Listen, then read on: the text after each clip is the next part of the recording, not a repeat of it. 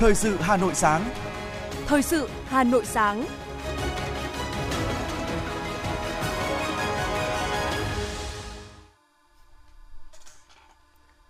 Ngọc Bách và Minh Phương xin được đồng hành cùng quý thính giả trong 30 phút của chương trình Thời sự sáng ngày hôm nay, Chủ nhật ngày 19 tháng 2 năm 2023. Chương trình có những nội dung chính sau đây. Tăng cường quan hệ hợp tác giữa Đảng Cộng sản Việt Nam và Đảng Nhân dân Campuchia. Hội chữ thập đỏ Việt Nam kêu gọi ủng hộ nhân dân Thổ Nhĩ Kỳ và Syria khắc phục hậu quả động đất. Hà Nội lấy đủ nước cho 96% diện tích gieo cấy lúa xuân. Phần tin thế giới có những thông tin. Ngày hôm nay, Hội nghị an ninh Munich lần thứ 59 bước vào ngày họp thứ 3. Ukraine sẽ tổ chức cuộc họp ba bên đầu tiên với các quan chức Liên minh châu Âu EU và Tổ chức Hiệp ước Bắc Đại Tây Dương NATO. Cúm gia cầm đã lan đến những địa điểm mới trên toàn cầu, làm gia tăng mối đe dọa đối với nguồn cung cấp thực phẩm của thế giới. Sau đây là nội dung chi tiết. Thưa quý vị, hôm qua ngày 18 tháng 2, cuộc gặp cấp cao giữa Đảng Cộng sản Việt Nam và Đảng Nhân dân Campuchia CPP do Tổng Bí thư Ban chấp hành Trung ương Đảng Cộng sản Việt Nam Nguyễn Phú Trọng và Chủ tịch Đảng Nhân dân Campuchia, Thủ tướng Chính phủ Vương quốc Campuchia Hun Sen đồng chủ trì đã diễn ra tại Hà Nội. Đây là sự kiện quan trọng nhằm tăng cường hơn nữa quan hệ láng giềng tốt đẹp, hữu nghị truyền thống, hợp tác toàn diện, bền vững lâu dài giữa Đảng, hai nhà nước và nhân dân hai nước Việt Nam Campuchia. Tại cuộc gặp, Tổng Bí thư Nguyễn Phú Trọng và Chủ tịch Đảng Nhân dân Campuchia, Thủ tướng Hun Sen đã thông báo cho nhau về tình hình mỗi đảng, mỗi nước, đánh giá về tình hình thế giới, khu vực, kết quả quan hệ hợp tác giữa hai đảng, hai nước trong thời gian qua và phương hướng hợp tác trong thời gian tới. Hai bên tiếp tục khẳng định truyền thống lịch sử quan hệ đoàn kết gắn bó, giúp đỡ lẫn nhau giữa Việt Nam và Campuchia cũng như ba nước Việt Nam, Campuchia, Lào là tài sản vô giá, là một trong những nhân tố quan trọng nhất và là nguồn sức mạnh to lớn nhất đối với sự nghiệp đấu tranh giải phóng dân tộc, bảo vệ độc lập, xây dựng và phát triển của mỗi nước. Hai nhà lãnh đạo bày tỏ vui mừng về quan hệ hợp tác giữa hai đảng, hai nhà nước và nhân dân hai nước ngày càng phát triển sâu rộng trên các lĩnh vực. Trong đó, quan hệ chính trị tiếp tục được tăng cường, hợp tác quốc phòng an ninh được thúc đẩy có hiệu quả, hợp tác kinh tế, văn hóa, giáo dục, khoa học kỹ thuật có bước chuyển biến tích cực. Hai nhà lãnh đạo chúc mừng những thành tựu quan trọng và toàn diện mà nhân dân hai nước đã đạt được trong công cuộc xây dựng và phát triển đất nước. Tổng Bí thư Nguyễn Phú Trọng nhấn mạnh tầm quan trọng, ý nghĩa chiến lược của mối quan hệ Việt Nam Campuchia đối với an ninh và phát triển của mỗi nước, vì hòa bình, ổn định và phát triển ở khu vực và thế giới. Đánh giá cao kết quả hợp tác trên các lĩnh vực kinh tế, thương mại, đầu tư, văn hóa, giáo dục, khoa học kỹ thuật, quốc phòng an ninh giữa hai nước.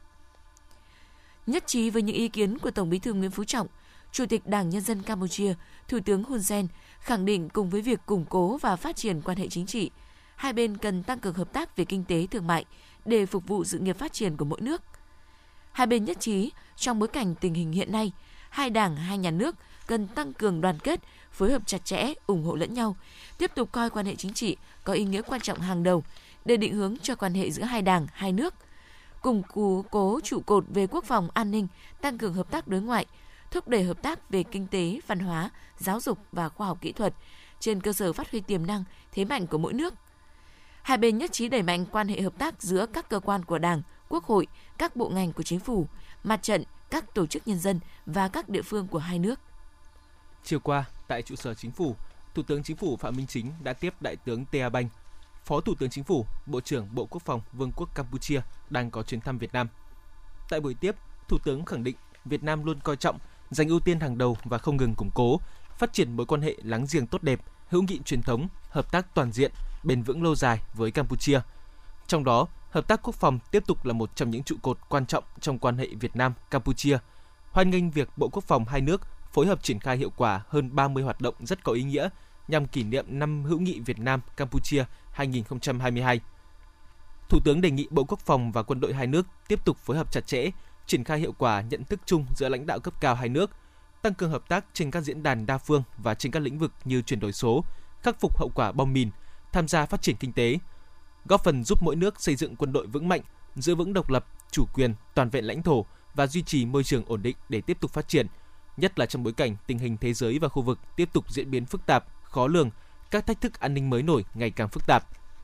Người đứng đầu chính phủ Việt Nam cũng đề nghị lực lượng bảo vệ biên giới hai bên tiếp tục thúc đẩy các hoạt động giao lưu, phối hợp tuần tra, bảo vệ đường biên, mốc giới, ngăn chặn các loại tội phạm qua biên giới, qua đó góp phần giữ vững an ninh, trật tự khu vực biên giới, thúc đẩy thương mại mậu dịch và giao lưu nhân dân vùng biên,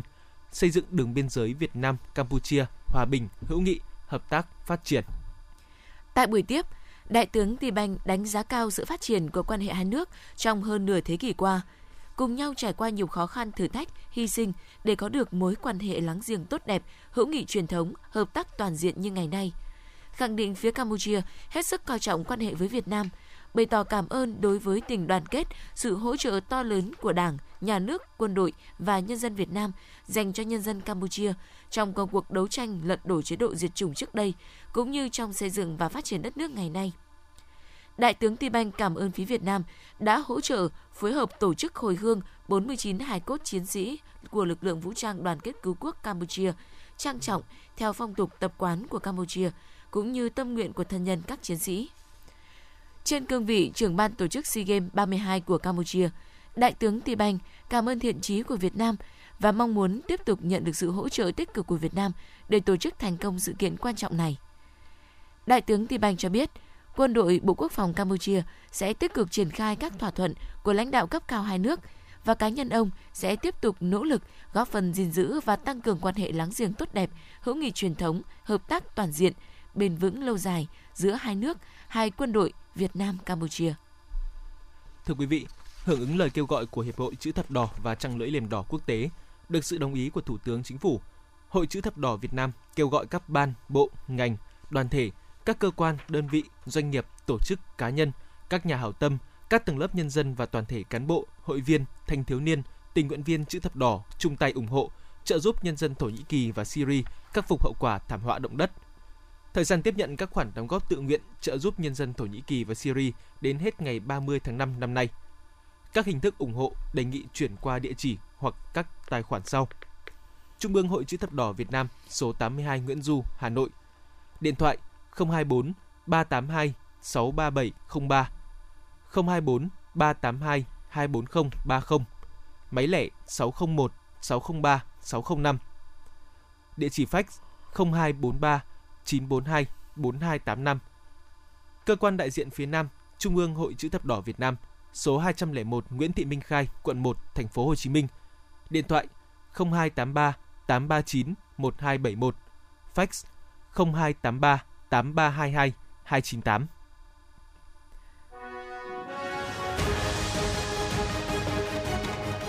Thời sự Hà Nội, nhanh,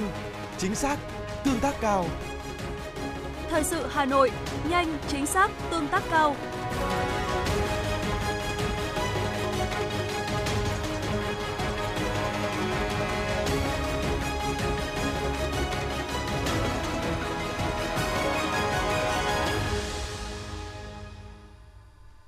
Chuyển sang những thông tin của thành phố. Ủy ban nhân dân thành phố Hà Nội vừa ban hành văn bản số 411 về việc công khai tình hình quyết toán dự án hoàn thành sử dụng nguồn vốn đầu tư công năm 2022. Tính đến ngày 31 tháng 12 năm 2022, tổng số dự án đầu tư xây dựng hoàn thành đã phê duyệt quyết toán trong năm 2022 là 1.984 dự án, với giá trị quyết toán được phê duyệt là 20.449 tỷ đồng – trong đó vốn ngân sách do cấp thành phố quản lý là 90 dự án với giá trị quyết toán được duyệt là 6.416,9 tỷ đồng. Vốn ngân sách do cấp huyện quản lý là 1.894 dự án với tổng số vốn đầu tư được duyệt quyết toán là 14.032,1 tỷ đồng. Qua thẩm tra, phê duyệt quyết toán, thành phố đã giảm dư so với giá trị đề nghị quyết toán của chủ đầu tư là 174,9 tỷ đồng – chiếm tỷ lệ 0,85% tổng giá trị đề nghị quyết toán của chủ đầu tư.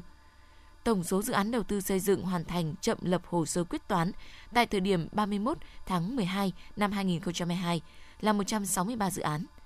Trong đó vốn ngân sách cấp thành phố quản lý là 74 dự án, vốn ngân sách cấp huyện quản lý là 89 dự án. Ủy ban nhân dân thành phố Hà Nội đề nghị các sở, ban, ngành và Ủy ban nhân dân các quận, huyện, thị xã Sơn Tây thực hiện nghiêm chỉ đạo của Ủy ban nhân dân thành phố về đôn đốc quyết toán dự án hoàn thành. Ủy ban nhân dân thành phố yêu cầu khẩn trương lập hồ sơ, trình cấp có thẩm quyền thẩm tra, phê duyệt các dự án chậm nộp hồ sơ quyết toán theo quy định tại Nghị định số 99 năm 2021 của Chính phủ. Đồng thời, thực hiện ra soát các dự án đầu tư đã hoàn thành bàn giao, đưa vào sử dụng đến nay chưa thực hiện quyết toán dự hoàn thành. Đặc biệt là các dự án đã hoàn thành chậm nộp hồ sơ quyết toán, xác định rõ nguyên nhân chậm quyết toán, những khó khăn, vướng mắc cụ thể của từng dự án, làm rõ trách nhiệm của từng tổ chức, cá nhân có liên quan. Trên cơ sở đó, đề xuất các biện pháp xử lý, báo cáo người quyết định đầu tư xem xét, xử lý dứt điểm tình trạng chậm quyết toán dự án hoàn thành. Đối với chủ đầu tư, nhà thầu vi phạm quy định về nghiệm thu, thanh toán khối lượng hoàn thành và quyết toán vốn đầu tư dự án hoàn thành. Thành phố yêu cầu thực hiện xử phạt theo đúng quy định tại Nghị định số 16 năm 2022 ngày 28 tháng 1 năm 2022 của Chính phủ quy định xử phạt vi phạm hành chính về xây dựng. Thưa quý vị, ngày thứ hai của đợt tăng cường nguồn nước hồ thủy điện ngày 18 tháng 2, các tổ chức thủy lợi Hà Nội đã lấy đủ nước cho 96% diện tích gieo cấy lúa xuân năm 2023. Trong đó 10 quận huyện đã hoàn thành công tác lấy nước, một huyện hoàn thành gieo cấy. Cụ thể thống kê từ các địa phương, tính đến 7 giờ ngày 18 tháng 2, các tổ chức thủy lợi của thành phố đã cấp đủ nước cho 77.805 ha, đạt 96% tổng diện tích gieo cấy lúa vụ xuân năm 2023. Trong đó 10 quận huyện đã hoàn thành công tác lấy nước, 4 quận huyện ở mức cơ bản hoàn thành. Nông dân thủ đô đã xuống đồng làm đất được 74.332 ha, đạt 92% và gieo cấy được 57.041 ha, đạt 70% tổng diện tích. Đáng chú ý Mỹ Đức là huyện đầu tiên của Hà Nội hoàn thành công tác gieo cấy 7.451 ha lúa xuân trước thời vụ tốt nhất hơn 10 ngày. Như vậy, thời điểm này, Hà Nội còn 3.323 ha chưa đủ nước, trong đó bao gồm huyện Sóc Sơn, Ba Vì, Trường Mỹ, Quốc Oai. Để hoàn thành công tác lấy nước, Tri Cục Thủy lợi và Phòng chống thiên tai Hà Nội đề nghị công ty trách nhiệm hữu hạn một thành viên thủy lợi sông Tích vận hành tối đa công suất trạm bơm Phù Sa để bảo đảm không phát sinh nhu cầu bổ sung nguồn nước từ các hồ chứa thủy điện ngoài trời ngoài thời gian tăng cường. Ba công ty thủy lợi còn lại tranh thủ nguồn nước từ các sông khi thuận lợi, vận hành công trình lấy nước trữ vào các kênh, ao hồ, vùng trũng và đưa nước lên ruộng để phục vụ làm đất gieo cấy. Các đơn vị quản lý hồ chứa thủy lợi vận hành hồ đúng quy trình, thời vụ, bảo đảm hiệu quả, tiết kiệm nguồn nước phục vụ sản xuất. Các quận huyện thị xã tuyên truyền, vận động nhân dân tranh thủ tối đa việc lấy nước, thực hiện đưa nước đến đâu, làm đất giữ nước đến đó, không để thất thoát, lãng phí nguồn nước. Thưa quý vị và các bạn, với việc ứng dụng mạnh mẽ công nghệ thông tin, hiện nay người dân có thể ngồi tại nhà thực hiện các thủ tục hộ tịch và sử dụng bản điện tử giấy tờ hộ tịch trong các giao dịch, thủ tục hành chính. Điều này không chỉ nâng cao hiệu lực, hiệu quả quản lý nhà nước mà còn tạo thuận lợi tối đa cho người dân. Ghi nhận của phóng viên Trần Hằng. Từ ngày 1 tháng 1 năm 2023, theo luật cư trú, sổ hộ khẩu, sổ tạm trú, giấy hết hiệu lực. Liên quan vấn đề này, Bộ Tư pháp đã ra soát 5 văn bản điều chỉnh lĩnh vực hộ tịch đang có hiệu lực thi hành, ban hành theo trình tự thủ tục rút gọn thông tư số 09/2022 TT-BTP ngày 30 tháng 12 năm 2022, bãi bỏ một số nội dung tại các thông tư trong lĩnh vực hộ tịch, trợ giúp pháp lý và có hiệu lực thi hành từ ngày 1 tháng 1 năm 2023. Bộ cũng đã ban hành quyết định số 2228 QD BTP ngày 14 tháng 11 năm 2022 công bố thủ tục hành chính mới ban hành. Thủ tục hành chính được sửa đổi bổ sung trong lĩnh vực hộ tịch, thực hiện tại cơ quan đăng ký hộ tịch thuộc phạm vi chức năng của Bộ Tư pháp. Theo đó, khi đi đăng ký hộ tịch, người yêu cầu không phải xuất trình sổ hộ khẩu, sổ tạm trú giấy. Như vậy, Pháp luật về hộ tịch đã đi trước và sẵn sàng cho việc kết nối chia sẻ các dữ liệu thông tin đã có với các cơ sở dữ liệu để tạo thuận lợi cho người dân, nhất là việc không yêu cầu xuất trình các giấy tờ chứng minh nơi cư trú đối với trường hợp thông tin đã có trong cơ sở dữ liệu quốc gia về dân cư. Theo báo cáo của các cơ sở tư pháp, đến nay, Hầu hết các địa phương trên cả nước đã có hệ thống thông tin giải quyết thủ tục hành chính cấp tỉnh kết nối với hệ thống đăng ký và quản lý hộ tịch điện tử của Bộ Tư pháp, góp phần kết nối, chia sẻ thông tin, giảm tải cho đội ngũ cán bộ công chức, Tất cả các tỉnh, thành phố đã triển khai đăng ký khai sinh trực tuyến, 62 trên 63 tỉnh, thành phố cho phép đăng ký khai tử trực tuyến, đăng ký kết hôn trực tuyến. Tại Hà Nội, hiện 100% đơn vị cấp xã đã triển khai áp dụng phần mềm đăng ký khai sinh, thi hành đồng bộ luật hộ tịch và luật căn cước công dân. Qua đó, các cơ quan quản lý theo dõi được toàn bộ quá trình, tiến độ công việc của các cơ quan thực hiện, đồng thời có thể tra cứu chéo, không để xảy ra trường hợp một công dân đăng ký khai sinh tại nhiều nơi. Ông Phùng Trọng Dũng, Chủ tịch Ủy ban Nhân dân xã Thanh Mỹ, thị xã Sơn Tây chia sẻ đẩy mạnh các ờ, ờ, ứng dụng công nghệ thông tin trực tuyến để hiện đại hóa cũng như là về quản lý điều hành phục vụ nhân dân và doanh nghiệp ngày một tốt hơn nâng cao cái vai trò người đứng đầu cũng đảm bảo cũng các điều kiện không có cái ý kiến nhân dân phiền hà hoặc là chậm muộn hoặc nào đó cả đầy đủ theo theo quy định Thực hiện thủ tục đăng ký khai sinh cho con gái mới sinh, Hoàng Thu Trà, quận Nam Tử Liêm cho biết, chưa đầy 30 phút, chị đã hoàn thành các thủ tục cấp giấy khai sinh, đồng thời với thẻ bảo hiểm y tế theo dịch vụ công liên thông. Tôi chỉ nghĩ đến để đăng ký khai sinh, nhưng bây giờ tích hợp cấp cả thẻ bảo hiểm y tế kèm đăng ký thường trú, lại không phải đến nhiều cơ quan, chờ đợi dài ngày như trước đây. Chị Trà chia sẻ. Nếu mà chưa có trực tuyến mà chưa có cái ờ, để mà ừ, tạo điều kiện cho người dân thì chúng tôi đến là phải gặp trực tuyến là chỗ một cửa là hai nữa phải giấy tờ kê khai tất cả các cái thủ tục rất là lâu hai nữa là à, phải chờ cái kết quả là cũng có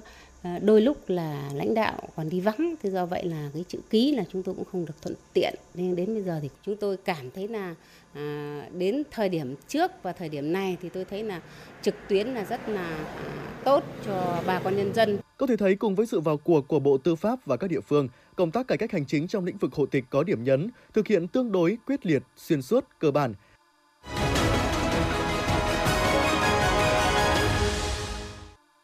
Thưa quý vị và các bạn, thiết thực học tập và làm theo tấm gương đạo đức của Chủ tịch Hồ Chí Minh. Trong những năm qua, ngành giáo dục và đào tạo huyện Đan Phượng đã đoàn kết, sáng tạo, đạt được những kết quả tích cực, trở thành một trong những đơn vị dẫn đầu phong trào dạy và học trên địa bàn. Ghi nhận của phóng viên Minh Thơm. Luôn nhiệt huyết với nghề, có tinh thần trách nhiệm cao trong công việc. Cô giáo trẻ Bá Ngọc Phương Trinh, giáo viên chủ nhiệm lớp 1A trường tiểu học Tân Lập A, huyện Đan Phượng, đã luôn chủ động áp dụng công nghệ thông tin vào bài giảng một cách sinh động phù hợp, lựa chọn những hình thức tổ chức dạy học phù hợp với trình độ, năng lực của học sinh, khéo léo uốn nắn từng con chữ, qua đó, nhằm thu hút học sinh tham gia vào các tiết học và giúp học sinh nhớ nội dung bài tốt hơn, cô Bá Ngọc Phương Trinh chia sẻ. Đối với à, tôi là một giáo viên rất là trẻ, à, công tác trong ngành thì cũng mới được 5 năm. Tuy nhiên thì tôi cũng luôn cố gắng để cho rồi những cái kinh nghiệm cho bản thân mình à, học hỏi từ những đồng nghiệp phía trên rồi học hỏi từ lãnh đạo của mình. Và uh, trong quá trình giảng dạy thì tôi luôn cố gắng là uh, truyền tải tới các con những cái kiến thức gì tốt nhất và luôn luôn truyền cho các con những cái động lực học uh, để các con luôn luôn tiến bộ trong những giờ học của mình. Uh, bên cạnh đó thì tôi luôn lựa chọn những cái phương pháp hình thức tổ chức phù hợp cho đối tượng học sinh của mình. Uh, đặc uh, với học sinh lớp 1 hiện nay tôi đang giảng dạy thì các con uh, còn rất là nhỏ. Chính vì vậy mà tôi luôn có những uh, uh, phương pháp để uh, có những phương pháp và có những hình thức uh, động viên khuyến khích các con để các con uh, hứng thú hơn uh, khi mà chuyển đổi từ môi trường mầm non sang môi trường tiểu học. Uh, bên cạnh đấy thì là một giáo viên lớp 1 thì tôi cũng cần phải mềm mỏng uh, khích lệ các con nhiều hơn. Bên cạnh đấy thì uh, uh, tôi còn uh, cố gắng uh, có những cái giờ dạy cho các con được uh, tiếp xúc với lại uh, uh, kỹ năng sống rồi cho các con liên hệ được với những thực tế ở bên ngoài hơn để các con có thể học tập tốt hơn, phát triển được những kỹ năng sống của mình. Để việc học tập và làm theo tư tưởng, đạo đức phong cách Hồ Chí Minh đem lại hiệu quả thiết thực, Phòng Giáo dục và Đào tạo huyện Đan Phượng đã tập trung chỉ đạo các nhà trường có việc học tập, làm theo Bác là thành nhiệm vụ thường xuyên, là trách nhiệm của mỗi cán bộ, mỗi nhà trường và từng cán bộ đảng viên, giáo viên trong ngành. Hiện nay, trên địa bàn toàn huyện có 55 trường, Điểm nhấn quan trọng trong việc học theo Bác được nhiều thầy giáo, cô giáo trong ngành giáo dục và đào tạo huyện Đan Phượng thực hiện là việc rèn luyện mình để trở thành tấm gương đạo đức, tự học và sáng tạo cho học sinh noi theo. Rèn luyện ý thức đạo đức, tinh thần trách nhiệm, xây dựng môi trường làm việc lành mạnh, thân thiện, hiệu quả, động viên nhau hoàn thành nhiệm vụ. Tổ chức cho cán bộ, đảng viên đăng ký việc làm theo thiết thực. Lấy kết quả thực hiện việc học tập và làm theo Bác để đưa vào tiêu chuẩn bình xét thi đua, xếp loại cán bộ, đảng viên, giáo viên hàng năm – Cô Nguyễn Thị Thanh Thủy, hiệu trưởng trường tiểu học Tân Lập A, huyện Đan Phượng cho biết. Phong trào xây dựng trường học thân thiện, học sinh tích cực và học tập theo tấm gương đạo đức Hồ Chí Minh. Thế cứ đầu năm là chúng tôi yêu cầu các cô giáo có cái đăng ký, tức là mỗi cô giáo đăng ký một cái nội dung phù hợp với cái khả năng của mình về học tập và làm theo tấm gương đạo đức Hồ Chí Minh. Đấy là về cá nhân. Thế còn về tập thể thì chúng tôi cũng đăng ký với Ủy ban nhân dân xã, đăng ký với cả phòng giáo dục về những cái nội dung để chúng tôi thực hiện. Bên cạnh đó thì cái phong trào mà à, nhà giáo tâm huyết sáng tạo đấy thì chúng tôi cũng khá là quan tâm. Với mỗi một năm thì à, dựa trên cái kế hoạch của phòng giáo dục của sở giáo dục đào tạo hà nội chúng tôi có tổ chức các cái cuộc mà trình bày tức là giáo viên của nhà trường ấy trình bày và chúng tôi đã chọn người tham dự cái giải thưởng cấp huyện cấp thành phố. Để việc học tập và làm theo bác đạt hiệu quả cao hàng tháng trong các kỳ sinh hoạt ngoài việc thực hiện công tác đánh giá kiểm đếm hoạt động chuyên môn tại trường mầm non huyện Đan Phượng, chi bộ nhà trường thường xuyên lồng ghép sinh hoạt chuyên đề, phân công cho từng giáo viên, đảng viên siêu tầm, kể lại những câu chuyện, bài hát, bài thơ về bác. Trong các buổi họp hội đồng, nhà trường thường xuyên nhắc nhở giáo viên giáo dục cho trẻ đức tính giản dị, trung thực, có lòng yêu thương con người, biết kính trên nhường dưới, đoàn kết với bạn, tập thói quen ngăn nắp, trật tự. Cô Nguyễn Thị Phan Anh, hiệu trưởng trường mầm non huyện Đan Phượng cho biết học tập và làm theo tấm gương đạo đức Hồ Chí Minh. Thì ngay từ đầu năm học, trong cái hội nghị viên chức đã cho các cô làm cái bản đăng ký đăng ký các nội dung để học tập, làm theo tấm gương đạo đức Hồ Chí Minh. Thì với những cái nội dung rất là cụ thể, các cô cũng tham gia để viết những cái báo cáo và có những cái sáng kiến trong cái quá trình giảng dạy những sáng kiến rất là thiết thực và các cô đã viết những cái bản báo cáo để nhân rộng trong nhà trường. Và chúng em cũng tổ chức một cái cái cái hội nghị để xét chọn tức là nhà giáo tâm huyết sáng tạo đối với nhà trường để lựa chọn những cái tâm huyết sáng tạo và những cái kinh nghiệm của các cô đưa lên cấp trên. Thì đấy là những cái nội dung cụ thể mà nhà trường đã triển khai tới giáo viên để học tập và làm theo tấm gương đạo đức Hồ Chí Minh. Từ việc triển khai học tập và làm theo tư tưởng, đạo đức phong cách Hồ Chí Minh bằng những việc làm cụ thể thiết thực đã góp phần đẩy mạnh các phong trào thi đua, cuộc vận động trong toàn ngành nên kết quả giáo dục của các cấp học đã đạt được thật đáng khích lệ. Tỷ lệ học sinh đạt học lực khá giỏi đối với lớp 7, 8, 9, khá tốt đối với lớp 6, chiếm tỷ lệ 73,6%, hành kiểm tốt đạt 93,3%, tỷ lệ học sinh khối 9 tốt nghiệp cấp trung học cơ sở đạt 100%, tỷ lệ học sinh đỗ vào lớp 10 trung học phổ thông các trường công lập năm học 2022-2023 đạt 85,5%. Chất lượng thi vào lớp 10 trung học phổ thông được nâng lên, số điểm trung bình của các môn thi vào lớp 10 đều tăng so với kỳ thi trước. Với những kết quả đã đạt được, việc học tập và làm theo tư tưởng, đạo đức phong cách Hồ Chí Minh trong đội ngũ cán bộ, nhà giáo, học sinh ở huyện Đan Phượng sẽ không ngừng được nhân rộng, trở thành động lực để mỗi đơn vị trường học, mỗi cán bộ, giáo viên nỗ lực phấn đấu, góp phần nâng cao chất lượng giáo dục toàn diện.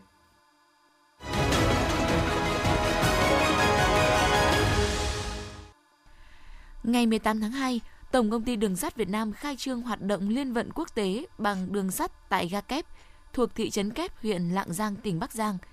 Ga Kép thuộc tuyến đường sắt Hà Nội, Đồng Đăng, Lạng Sơn.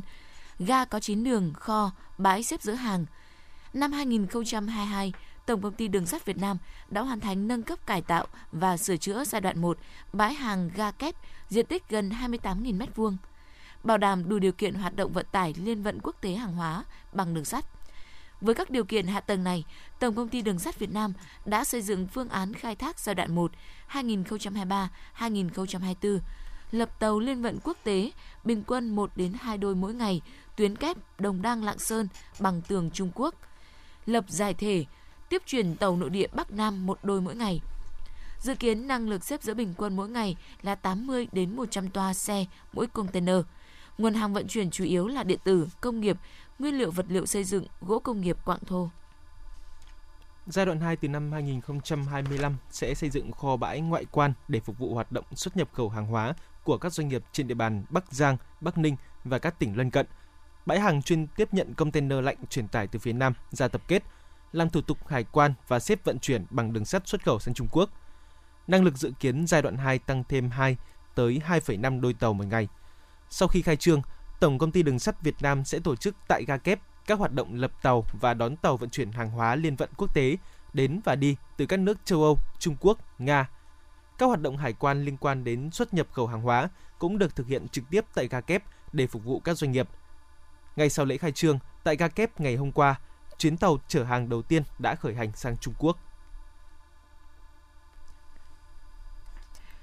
Thưa quý vị, đại diện Trung tâm Quản lý Giao thông Công cộng Hà Nội, Sở Giao thông Vận tải Hà Nội vừa thông tin đơn vị đang khẩn trương hoàn thiện phương án kết nối mạng lưới xe buýt với đường sắt đô thị số 3, đoạn trên cao nhồn cầu giấy, trình cấp có thẩm quyền phê duyệt. Theo thống kê, hiện có 31 tuyến buýt kết nối với đoạn tuyến đường sắt trên cao nhồn cầu giấy. Trong số này, có 28 tuyến trợ giá và 3 tuyến không trợ giá, với nhu cầu đi lại bằng xe buýt trung bình mỗi ngày khoảng hơn 118.000 lượt hành khách. Theo phương án đang được xây dựng, sẽ có thêm 12 tuyến buýt kết nối với đường sắt đô thị, trong đó có 3 tuyến được điều chỉnh, gồm tuyến 39, 96, CNG07 và 9 tuyến mở mới. Sau khi hoàn thiện phương án kết nối xe buýt, năng lực trung chuyển giải tỏa của xe buýt tại các điểm đầu cuối ga dọc tuyến sẽ tăng lên, mạng lưới vận tải hành khách công cộng dọc hành lang sẽ được cải thiện. Trong thời gian đầu khi tuyến đường sắt đô thị đi vào hoạt động, Dự báo khoảng 15 đến 20% người dân sẽ chuyển từ phương tiện cá nhân sang sử dụng đường sắt đô thị số 3, chủ yếu là người dân sinh sống dọc hành lang tuyến. Cục Cảnh sát Giao thông Bộ Công an cho biết, đơn vị vừa ban hành kế hoạch kiểm tra, đôn đốc, xử lý vi phạm về trật tự an toàn giao thông tại 30 tỉnh, thành phố trên cả nước. Theo đó, trong một tháng, từ ngày 15 tháng 2 đến ngày 15 tháng 3, 5 tổ công tác, mỗi tổ gồm 5 thành viên từ các phòng nghiệp vụ của Cục Cảnh sát Giao thông sẽ trực tiếp là nhiệm vụ tại 30 tỉnh, thành phố trên cả nước.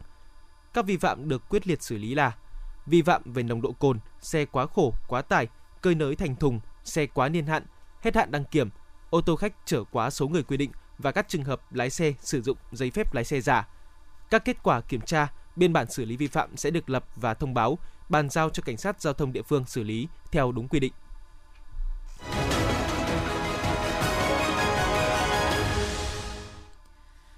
Chuyển sang những thông tin quốc tế. Hội nghị an ninh Munich thảo luận về tình hình Ukraine và căng thẳng Mỹ-Trung Quốc diễn ra trong 3 ngày. Hội nghị an ninh Munich quy tụ dưới lãnh đạo chính trị và tổ chức quốc tế nhằm thảo luận về chính sách an ninh toàn cầu. Chiều ngày 18 tháng 2, Phó Tổng thống Mỹ và Thủ tướng Anh đăng đàn về vai trò của Mỹ và Anh đối với an ninh thế giới, cùng một phiên thảo luận rộng rãi về tầm nhìn cho tương lai Ukraine, bảo đảm hòa bình, bình đẳng bằng cách duy trì cân bằng quyền lực tại khu vực Ấn Độ Dương-Thái Bình Dương. Hội nghị diễn ra hết ngày hôm nay 19 tháng 2. Ukraine thông báo sẽ tổ chức cuộc họp ba bên đầu tiên với các quan chức Liên minh châu Âu EU và tổ chức Hiệp ước Bắc Đại Tây Dương NATO. Đây là thông báo do Bộ trưởng Bộ Ngoại giao Ukraine Dmytro Kuleba đưa ra. Theo thông tin từ vụ báo chí của NATO, các quan chức này sẽ gặp nhau vào ngày 21 tháng 2 tới tại trụ sở NATO ở Bruxelles, Bỉ. Cuộc họp diễn ra vào buổi sáng tại trụ sở NATO, sau đó là một cuộc họp báo chung. Thưa quý vị, cúm gia cầm đã lan đến những địa điểm mới trên toàn cầu, làm gia tăng mối đe dọa đối với nguồn cung cấp thực phẩm của thế giới. Các đợt bùng phát của virus cúm gia cầm được ghi nhận ở Bắc Mỹ, Nam Mỹ, châu Âu, châu Á và châu Phi. Các chuyên gia cho biết, nồng độ virus tăng cao ở nhiều loại thủy cầm và chim hoang dã, đồng nghĩa với việc gia cầm hiện phải đối mặt với rủi ro cao quanh năm. Bác sĩ thú y Brett Marsh tại bang Indiana, Mỹ nhận định đó là một cuộc chiến mới. Số người tử vong do bão Gabriel ở New, New Zealand đã tăng lên 9 người vào ngày 18 tháng 2 khi công việc dọn dẹp tiếp tục diễn ra trên đảo Bắc bị tàn phá. Hiện các nhà chức trách New Zealand đang nỗ lực tìm kiếm những người còn đang mất tích.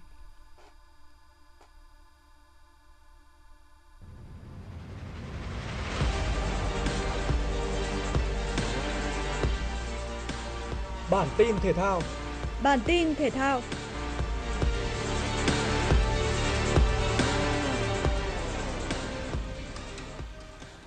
Elpan vừa giới thiệu A523 được chờ đợi từ lâu.